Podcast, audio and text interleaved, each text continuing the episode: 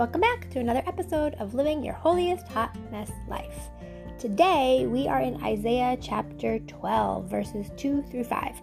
Yesterday we talked about being warned by God about the paths that we take, and today we're going to talk about how to feel watered by God. I don't know about you, but there are times in my life where I just feel tired and dried out and worn out and worn down. And there are times where I'm able to feel refreshed through prayer or through um, getting deeper with God, even in a time of fasting sometimes. And and I'm not talking when I say I'm tired and worn out and dried out. I'm not talking about like a day. I'm talking about like a season where it's just like no matter what I do, I'm just feeling overwhelmingly exhausted. And I'm sleeping and I'm eating right, and I'm doing all the right things, but I'm just there's just something going on. And so when I feel these things, the, to me, it's like a reminder that I need to shift what I'm doing with God. Or maybe I've already shifted it and I've gotten away from God, and that's why I'm feeling all those things. So I'm going to read Isaiah chapter 12, verses 2 through 5 to us, and then we're going to break it all down. So it says, God is my Savior. I will trust Him and not be afraid. The Lord gives me power and strength. He is my Savior. A fresh water brings joy to the thirsty. So God's people rejoice when He saves them. A day is coming when people will sing, Give thanks to the Lord. Call for Him to help you. Tell all the nations what He has done. Tell them how great He is. Sing to the Lord because of the great things He has done. Let the whole world hear the news. Amen.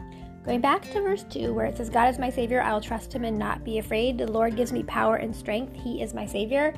I think it's important that um, we recognize that God is our Savior, that God is the one that we are to trust, and that God is the reason we don't need to have fear, and that God is the one who gives us power and strength. And so I feel like straight out the gate right here, um, it's really important for us to recognize that Isaiah loved the Lord and he loved to praise the Lord. And I'm even going to back up actually to verse 1 where he says, A day is coming when people will sing, I praise you, Lord. You were angry with me, but now you comfort me and are angry no longer.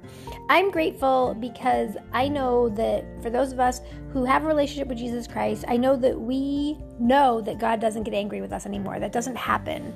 That God got to a point with his children where he decided that um, it was time to send us Jesus as Lord and Savior to sacrifice on the cross for the forgiveness of our sins. And because of that, God is not angry with us anymore. Our sins are already forgiven. He sees us through the blood of Jesus. And I'm so grateful to that um, because there are times where, I don't know about you, but there are times in my life where it feels like everything's against me. And sometimes I'm like, cocking my head up towards the sky with one eyeball, like, Are you mad at me? and I know biblically that God's not mad at me, but sometimes I feel like, I don't know, like something's shifted and that I've lost favor with the Lord.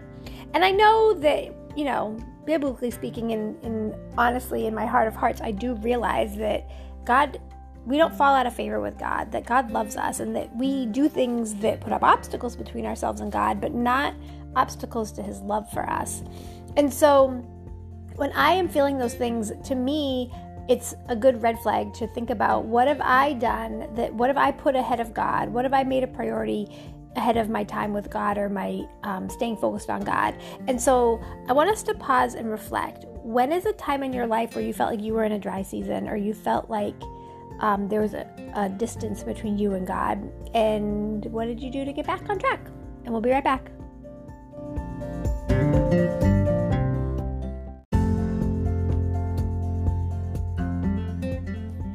I hope that your reflection was helpful. I know that for me, I was thinking about um, when I get really busy and I allow the busyness to feel or seem more important than pausing and checking in with God. And so it's like I'm trying to do things in my own strength and my own energy, and that's when I usually find that I'm worn, worn down, run down, and dried up. And so that's a reminder to me that I'm doing things in my own strength.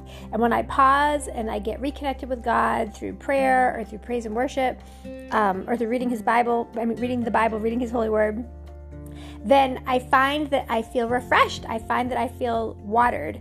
And I love verse 3 I've, as fresh water brings joy to the thirsty, so God's people rejoice when He saves them. I was thinking about the other day, um, I bought some flowers to plant in the ground, and they, um, you know, you go to the garden center, you go to um, someone who just grows plants, and you buy them to put in the ground. They are already growing a little bit. So you're not buying seeds, you're buying the flowers to put in the ground. Um, can you tell I'm not a gardener that I felt like I needed to explain that three times? so I bought these and it was going to be cold that night and I knew I couldn't put them in the ground that night. Not because I know things, but because somebody else told me that. And then I um, I put them in a room in my house where there'd be sun, and I kind of left them there for a few days. And I went back like three days later thinking, oh, look at me, I'm so proud of myself. I didn't forget about them for three weeks. But they'd already wilted, and these beautiful stalks of flowers were like bent over, like they were about to break. And I was freaking out, thinking, oh my gosh, oh my gosh, oh my gosh, I killed them already. It's only been three days. So I got some water and I very carefully watered them, and I prayed. I was like, Lord, please don't let me kill these. And I went back and looked at them the next day, and the stalks were standing bright up again, and they were super happy, and you could tell that they were going to be okay.